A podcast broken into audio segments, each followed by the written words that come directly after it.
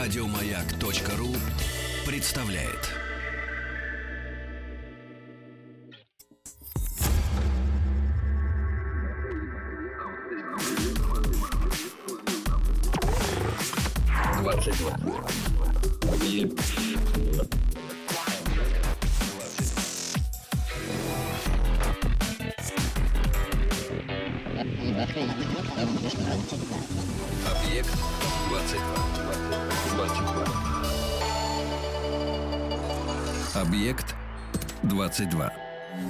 Чистая правда, это объект 22 и научные бои.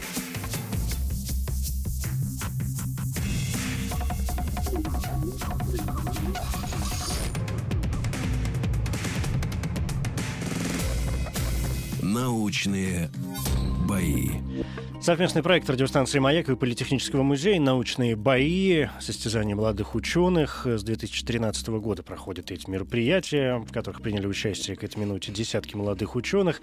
Многие в тот момент впервые выступали перед широкой аудиторией, но, не устаю об этом говорить, публичное представление своей работы — это только одна из задач проекта. В эфире «Маяка» здесь э, уже третий сезон. Э, Я Евгений Стаховский. И после двух сезонов мы решили замахнуться на название абсолютного победителя научных боев, чтобы понять, ну, кто достоин этого звания. Подарок вручить надо же какой-то, но чтобы все было правильно. И последовательно, надеюсь, дойдем до финала. Сегодня третий сезон, 15-е бои. 47-е бои э, в общей сложности. И понятно, что поскольку мы вырвались уже за за рамки. В, в прошлых играх, по-моему, мы, мы вышли за рамки э, вот этих отборочных каких-то туров предварительных, и у нас получилось какая-то одна тринадцатая фи- финала. Ну, в общем, мы здесь как-то решим. Ученые же приходят, математики в том числе, они что-нибудь придумают, в конце концов, как-нибудь э, выстроят все это в стройную модель. Поэтому все люди, э, которые к нам сюда приходят, конечно, уже для тех, кто следит за научными боями, вполне знакомые лица. И сегодня это Татьяна Ситнова, астроном, младший научный сотрудник Института астрономии РАН. Татьяна, рад нашей встрече очередной. Да, здравствуйте. И Денис Курек, биотехнолог, старший научный сотрудник Федерального исследовательского центра биотехнологии РАН. Денис, Добрый вечер. да, тоже как-то вот надеюсь, что... м, Авось не в последний раз, я ж не знаю. Посмотрим, да. Коротко о правилах, но правила все те же. У каждого есть 10 минут для рассказа. А, Хотя нет, кое-что ведь у нас меняется. И действительно, если в начале и даже в отборочных турах мы говорили о исследованиях именно э, тех людей, которые к нам сюда приходят, то поскольку мы движемся дальше и дальше, чтобы не рассказывать каждый раз об одном и том же, эм, при- приходится изобретать новые темы. Сегодня астроном и биотехнолог, ну, казалось бы, ну что общего? Но тем не менее, тему мы обозначили как далекая, близкая, а там уж кто на что гораст. Ну, у каждого есть 10 минут для рассказа о том, что кажется ему самому важным и интересным. То есть что захотите. У нас тема свободная в этом, э, в этом туре. Э, первые пять минут, как обычно, чистого сольного времени. На второй пятиминутке я присоединяюсь. В конце тоже можно будет задать вопрос по нашим правилам оппоненту. Цифры, понятно, условные. Тем более, что мы ближе, ближе, все ближе к финалу. И на полусловие как обычно, не обрываю. Главное, чтобы было понятно. Ну, что я вам рассказываю, вы все уже прекрасно знаете, чай не в первый раз. Чтобы выявить победителя, открыт э, смс-портал 5533 и работает голосование в группе «Маяка» в официальном сообществе в ВКонтакте. Осталось выяснить, кто первый, кто второй. Генератор случайных чисел. Любое число от единицы до 100. 67.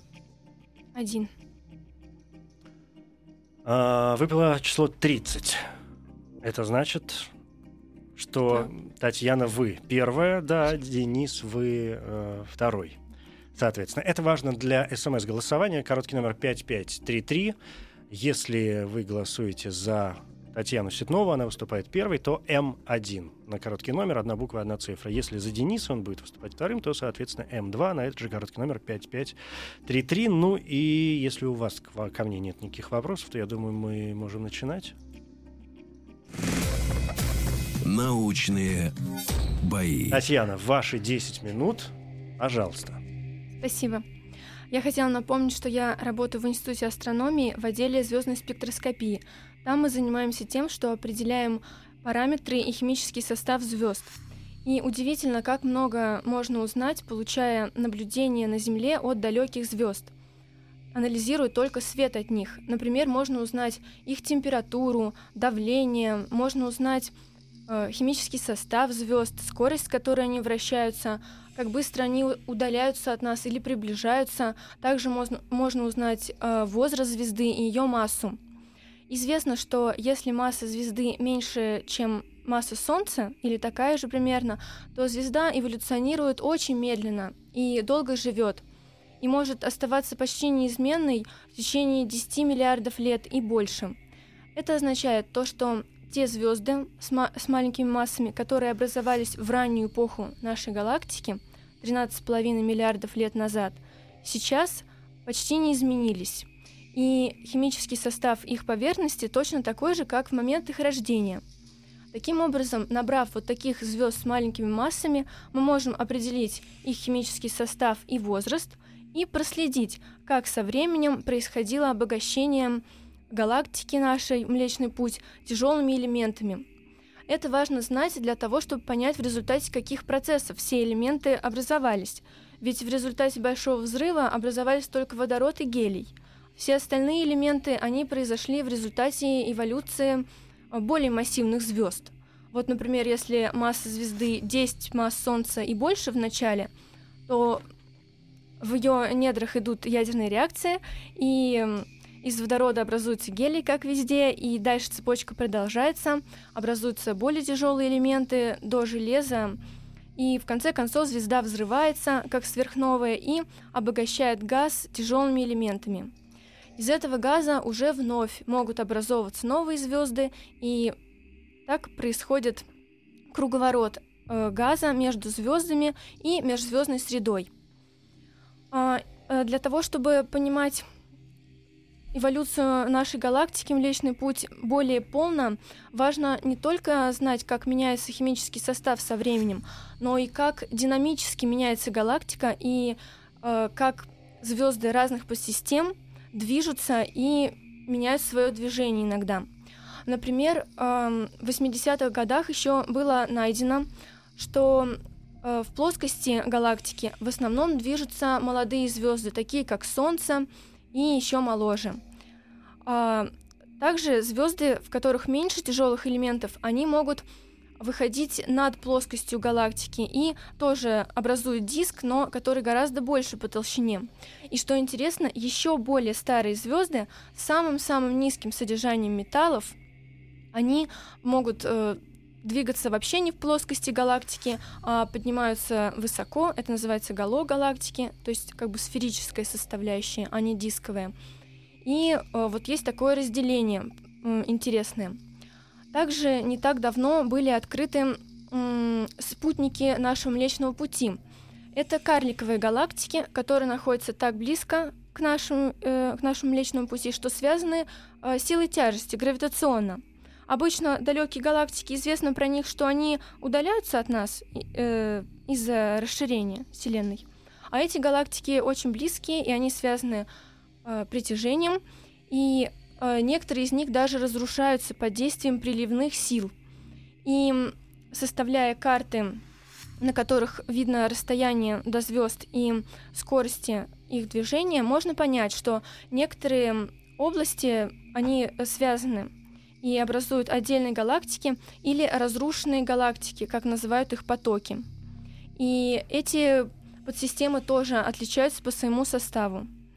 И еще я бы хотела Э, обратить внимание на то, что это относительно новая область, где еще толком ничего не, не может быть точно объяснено, но несколько существует мнений по поводу того, откуда берутся эти галактики и что, э, как они произошли. Но э, полтора года назад был запущен спутник, он называется Гая, и его цель составить полную трехмерную карту движения э, звезд в галактике, их скоростей и расстояний, э, ну, то есть их координат в галактике. И э, этот проект охватывает примерно четверть галактического диска. Это достаточно большая доля, и благодаря ему возможно удастся получить новую информацию о других подсистемах галактики и понять, что же происходит в результате каких процессов вот произошло такое разделение на толстый тонкий диск, гало и и э, все остальное. Понять, да, да как в целом меняется галактика не только химически, но и динамически. А скажите, пожалуйста, а я, честно говоря, запамятовал вот этот проект, да, спутник э, Гая. Это какой-то международный проект или он все-таки насовский, Нет, американский? это европейский, европейский. спутник, да. Угу. Да, понятно.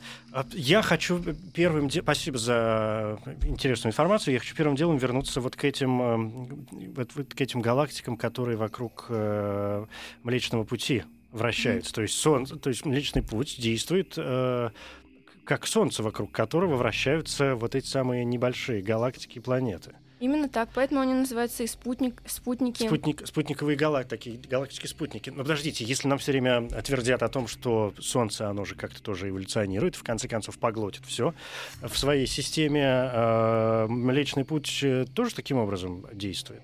Ну, в общем, можно сказать, что да. Э, эти карликовые галактики, они в сотню раз имеют меньшую массу, чем Млечный Путь.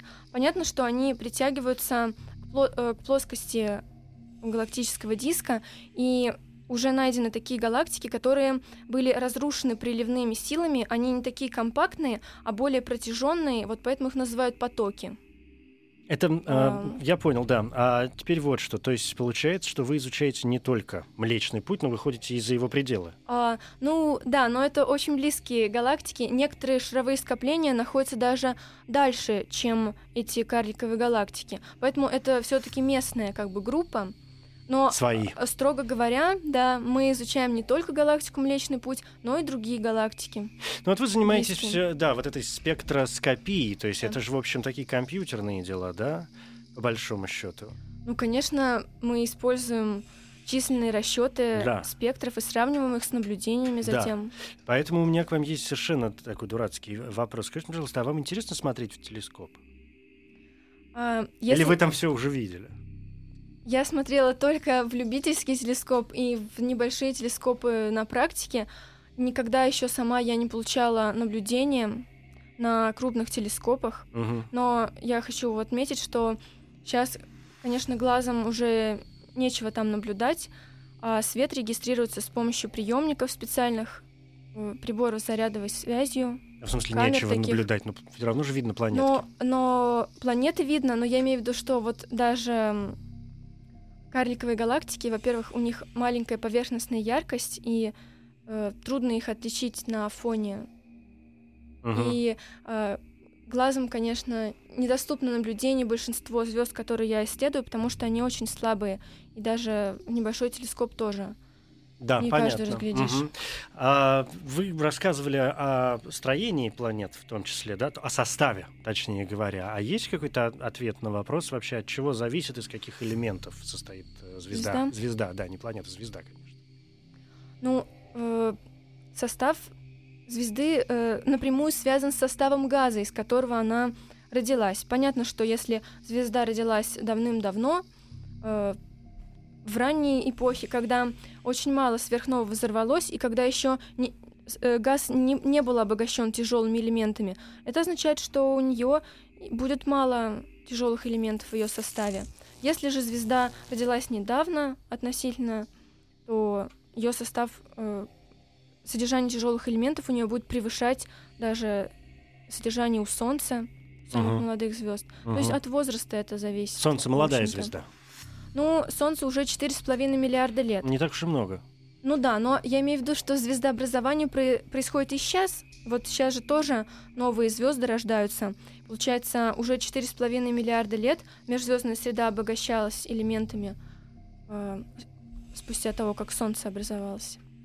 Так что есть и более богатые Но вот это, э, знаете, для многих людей, я знаю по, по разговорам с ними, это, конечно, загадка, каким образом... Э, то есть очень многие люди вообще не понимают, как, как выяснено, что Солнцу 4,5 миллиарда лет. Ну, то есть как это понять? Почему 4,5 миллиарда? Почему не 4, не 5, а именно 4,5? Ну, э, во-первых, это можно узнать не, не только по самому Солнцу, но и по планетам, в том числе и по Земле. Ведь можно вычислить возраст Земли. Но вообще для звезд есть способ определения возраста. Во-первых, по содержанию радиоактивных элементов, которые распадаются, а период полураспада мы знаем, ну, из лабораторных измерений. И таким образом мы можем просто вычислить, измеряя, например, содержание тория, вот, радиоактивного элемента. Или, например, есть э, более простой способ, просто зная температуру звезды и ее как бы плотность, ускорение сил тяжести на ее поверхности, мы можем из теории эволюции звезд оценить, э, сколько должно пройти времени, времени для того, для чтобы, того, чтобы все случилось. имела такие да. параметры. Да. да, понятно. Ну, по крайней мере, так в двух словах стало, Из стало, стало понятнее. А, ну опять же. Можно определить. Метеориты, ну, в нашей, конечно, угу. системе. Солнечной. Да, но вот, вот с другими звездами посложнее. Да, хорошо. Спасибо, Татьяна Сиднова, астроном, младший научный сотрудник Института астрономии Иран. Это первое выступление в сегодняшних научных боях. Денис, у вас есть возможность задать вопрос коллеге. Да, вот у меня родился вопрос по поводу состава звезд. А есть ли у нас шанс на то, что в составе какой-либо звезды будет обнаружен элемент, которого нет на Земле? Или это теоретически невозможно? Вот меня волнует криптонит, например. Ну, эм, конечно, есть такая вероятность, и она очень велика, потому что содержание элементов тяжелых, которые, у которых маленькое, маленькое содержание, которые не так распространены, их очень тяжело наблюдать. И возможно, мы просто в силу наблюдения не сможем увидеть это. Также часто бывает, что э, по техническим причинам мы, конечно же, сможем не отнаблюдать этот элемент, не исключено, но э, те элементы, которые существуют в природе, а не которые получены на ускорителях уже людьми, их, в общем-то, они все были образованы в результате эволюции звезд, поэтому теоретически мы должны это видеть но практически э, это очень маловероятно. А вот в результате эволюции на другой планете теоретически же могли получиться другие элементы? Там в силу того, что там другие условия, например. Нет, да. вот в этом-то и... Вот я э, всё... теоретически это невозможно. Да, в этом и преимущество, что законы физики, они везде они одинаковые, для конечно, и элементы везде одинаковые. Может быть, это вопрос э, родился из-за гелия. Потому что гелий означает солнечный, угу. он впервые был найден на Солнце. А, а, а и понеслась земле. уже все. И все, я, собственно, с гелия начали, альфа и омега. Гелий открыл тему и закрыл ее тут же в тот момент. Да, спасибо большое. А, Денис, ну мы ждем вашего выступления, ведь передохнем немножко и после этого продолжим научные бои. Объект 22.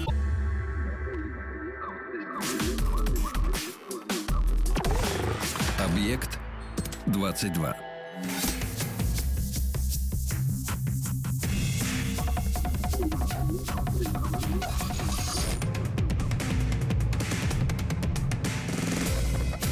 Научные бои. Это «Научные бои», третий сезон, совместный проект радиостанции «Маяк» и Политехнического музея. Я Евгений Стаховский. Сегодня 15-е бои третьего сезона, такого финального в некоторой степени. Мы пытаемся замахнуться и выяснить, и, и вручить такое звание абсолютного победителя научных боев. Последовательно дойдем до э, финала. Сегодня два участника. Татьяна Светнова, астроном. Ее выступление уже осталось позади. Впереди второй участник Денис Курек, биотехнолог, старший научный сотрудник Федерального исследовательского центра биотехнологии Российской Академии Наук. Но я как-то предлагаю двигаться, а все вопросы уже потом. Денис, если вы готовы, тема у нас сегодня далекая, близкая, но это, помимо всего прочего, означает, что каждый участник рассказывает то, о чем считает нужным. То есть такая тема достаточно свободная. Готов? Го- да, готовы? Прекрасно. Научные бои. Пожалуйста. Ну, я, собственно, расскажу сегодня о близком, а точнее о том, что прямо перед нами, но настолько мало, что мы не можем видеть это глазом. О тех вещах, которые в миллионы и в миллиарды раз э, меньше тех вещей, которые мы привыкли видеть. А, собственно, скажу не о них, а о том методе, с помощью которого мы можем э, их увидеть, о атомно-силовой микроскопии и ее возможностях. Для начала расскажу, что такое атомно-силовая микроскопия. Э, э, сам метод кардинально отличается от нашего общего представления о микроскопии. Если мы представляем микроскоп как человека с суперзрением, то атомно-силовая микроскопия — это совсем про другое. Самая простая аналогия — это вот сейчас после того, как вы послушали эту передачу, возвращаетесь домой и заходите, открываете дверь, заходите в квартиру. Там темно. Первое, что вам нужно сделать, это включить свет. Вы нащупываете на стене выключатель и, собственно, определяете на ощупь, что это он, и его включаете. Таким образом, вы получаете информацию о объекте, не используя зрение. Атомная микроскопия использует точ точно такой же принцип. Только вместо нашей руки она использует супертонкую иглу — Наконечник такой иглы составляет порядка от 10 до 1 нанометра, и он проходит по поверхности молекул, фактически ощупывая ее и фиксируя вот это взаимодействие с поверхностью координатах. И так в каждой точке он фактически тыкает в поверхность, определяет момент взаимодействия, и таким образом мы получаем топографию э, того микро- или нанообъекта, который мы исследуем. Э, но э, я хотел бы рассказать не только о том, как можно такие малые объекты визуализировать и их увидеть, не используя зрение в привычном его понимании, но и рассказать о возможностях, которые дает э, такой метод. Потому что уже достаточно давно просто увидеть нам стало да, мало. Нам хочется и не только увидеть, но и использовать. И здесь атомная микроскопия, чем она мне очень нравится, дает очень большие возможности. Самый простой пример, мы с помощью этой иглы не только можем получать информацию о размере, о структуре объекта, мы можем такие объекты двигать. Э, мне очень нравится красивая аналогия с рисунками на песке. Мы можем взять нашу руку и вечером на закате на песке написать красивое послание. А мы можем сделать абсолютно то же самое с помощью этой иглы на поверхности, только это послание будет э, миллиард раз меньше, чем то, которое будет на песке. И такие вещи используются в технологиях для получения, например, в микроэлектронике, когда вся мини миниатюризация, которая происходит, она, вот такая технология может использоваться там. Но это далеко не все, что атомная микроскопия может. Например, мы все прекрасно знаем обычный CD-диск. Мы знаем, что на нем записана информация. Однако, если нам в руку дать два CD-диска, один чистый, другой с записью, мы никогда с помощью глаз и на ощупь не определим, что какой из них чистый, как, на, на каком есть запись. А вот с помощью атомной силовой микроскопии, положив кусок CD-диска, мы можем спокойно определить, э, на, котором, на каком из них есть запись. Делается это очень просто. Наша игла намагничивается. И, э, соответственно, когда она сканирует поверхность чистого диска, мы получаем при первом проходе изображение поверхности диска, а при втором проходе, когда э, игла пытается найти магнитные участки, а, собственно, магничные участки — это и есть участки записи, случае чистого диска мы получим точно такую же картину, а в случае диска с записью мы получим на поверхности диска, мы можем четко увидеть те э, участки, на которых есть намагниченная запись. И э, э, такая вот вещь широко используется.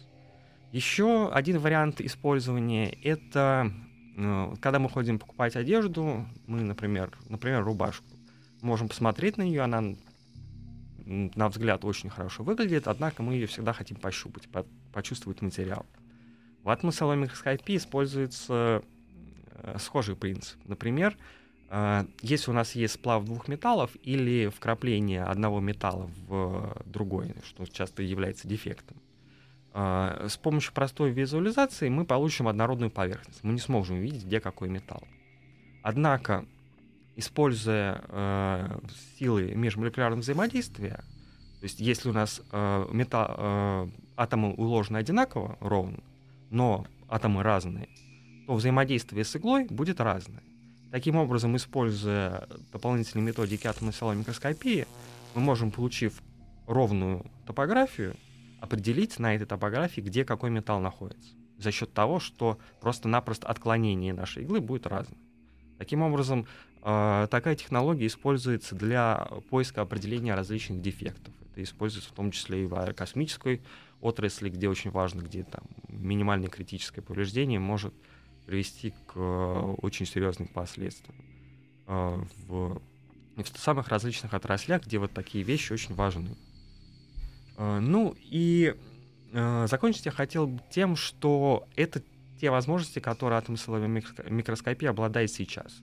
Естественно, используя мою первую аналогию с рукой, мы можем помечтать о том, что вот эта игла, игла рано или поздно станет э, нашей микро или нано рукой, с которой мы можем, которую мы сможем использовать для значительно больших возможностей и функций.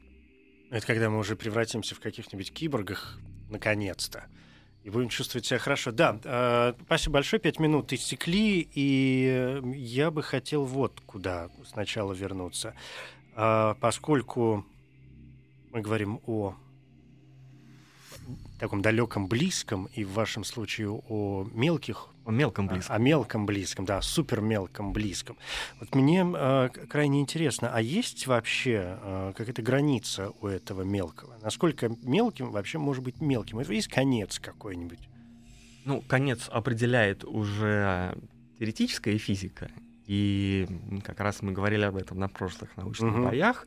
Э, пока есть предел, но насчет конца пока судить рано. Есть предел возможностей и определения текущих. То есть пока мы зависим, конечно, от, техно- от э, технологий. И в том числе да? от технологий. Но все эти этапы мы проходили. Собственно, до появления микроскопа был предел, э, в котором клетки не существовало как факт. Ну, вообще, да. Да, вот. И, возможно, мы сейчас находимся просто на таком же этапе, когда мы уперлись в технологический предел, но там есть что-то мельче. Насколько м- вероятны ошибки в такого рода исследованиях? Э, вероятно, и это очень интересная область работы с атомно-целой микроскопией, это возникновение так называемых артефактов. А, они возникают в случаях там, неправильной подготовки образца, а, неправильной интерпретации результатов, поскольку мы все-таки получаем данные, которые потом трансформируются в изображение. И это целое искусство остановиться вовремя и не вскрикнуть «я открыл угу. суперновое», а все-таки... А там пылинка попала.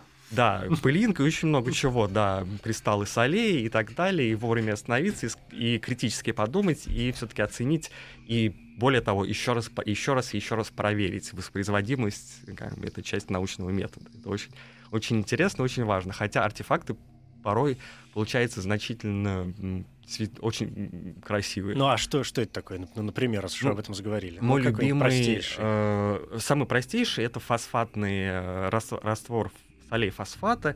И у меня на рабочем столе заставка стоит, э, мы называем это мальтийский крест. При высыхании такие соли образуют очень красивые кристаллы. И вот один из кристаллов, когда мы искали на нужный нам образец, сканили поверхность, один из кристаллов э, получился в форме мальтийского креста. Очень красивое изображение, я его использую в презентациях. Но это была ошибка это, это был бессмысленный с точки зрения науки изображение. Это изображение соли, с которым но все оно понятно. Было, но да. оно было. Да. Но вот с точки зрения именно визуального восприятия, угу. оно получилось очень красиво. Вы говорили, что многое зависит от э, подготовки образца, например, да? А в чем заключается эта подготовка? Как готовят ну, образцы? Ну, например, вот мы работаем, поскольку это биотехнологии, мы работаем с э, биологическими объектами. Например, если мы будем э, смотреть клетки от силовой микроскопии, в принципе, как бы вот мы ощупываем это в высушенном состоянии на воздухе. Однако мы все прекрасно понимаем, что клетки на, на самом деле в своем функциональном состоянии находят, находятся в состоянии другом. И порой вот так вот ощупав, получив изображение высохшей клетки, мы не можем полностью говорить о том, что это действительно отражает ее функциональное физиологическое состояние. Поэтому в атомной силовой микроскопии существуют еще методы, когда все то же самое ощупывание происходит в жидкости, то есть в том физиологическом состоянии, которое э, действительно отражает э, реальное состояние этой клетки. И в том, вот как подготовить для жидкости. Опять же, мы не можем заставить сделать так, чтобы клетка просто плавала, а мы ее там иглой ловили. Клетку нужно зафиксировать.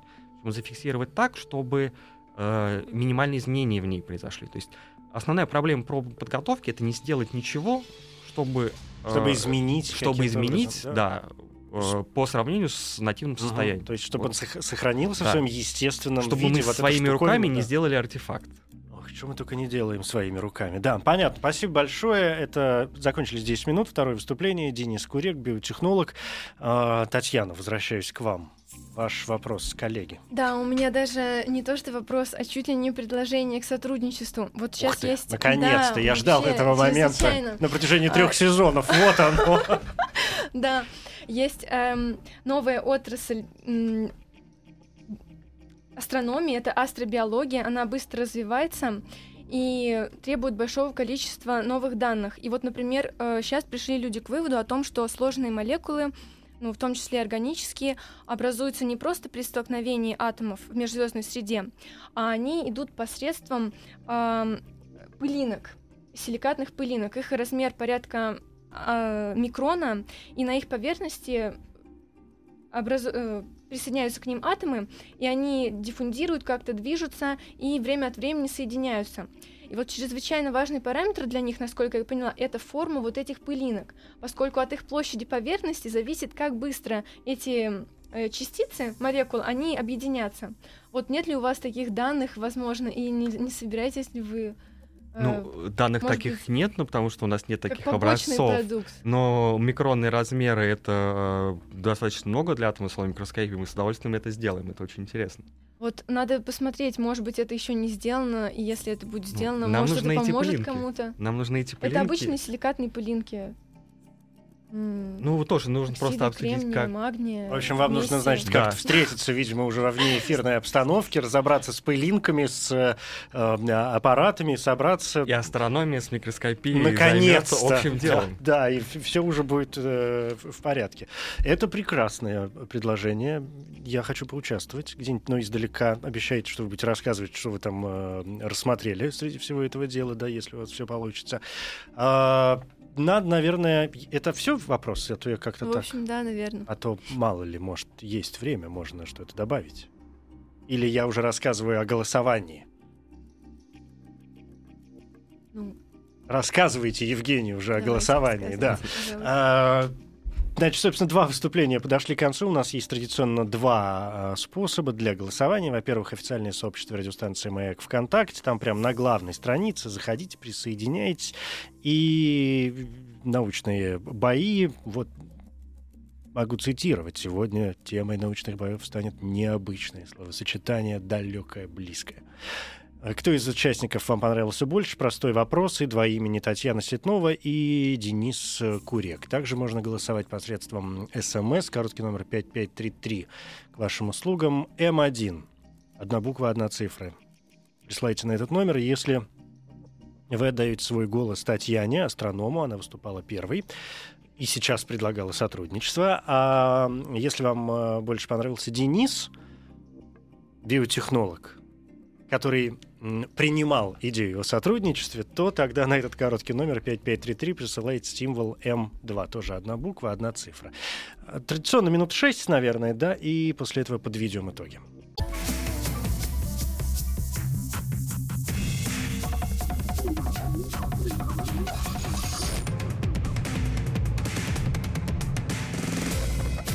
Научные бои. Это «Научные бои», третий сезон, 15-е бои сегодня в эфире третьего сезона, 47-е бои в эфире «Маяка» в общей сложности. И э, два участника, Татьяна Седнова, астроном, и Денис Курек, биотехнолог. Мы пытаемся выяснить, кто сегодня показался, конечно, вам, я сейчас обращаюсь к тем, кто нас слышит, кто показался сегодня более убедительным, более, ну, более понятным, что ли, потому что понятность, э, не, не устаю об этом говорить, одно из основных достоинств, должно быть, во всяком случае, одним из основных достоинств каждого выступления, чтобы было не только все как-то четко и грамотно, но и заводно, что ли, ежели хотите. Но, э, тем не менее, давайте, 30 секунд у меня буквально осталось для того, чтобы объявить победителя, поэтому я говорю стоп, это означает, что все цифры, которые я вижу в данную секунду, я буду считать окончательными, и мне нужно несколько еще секунд для того, чтобы э, сосчитать и сложить то, что я вижу на смс-портале и цифры, которые я вижу в официальном сообществе радиостанции «Маяк» ВКонтакте.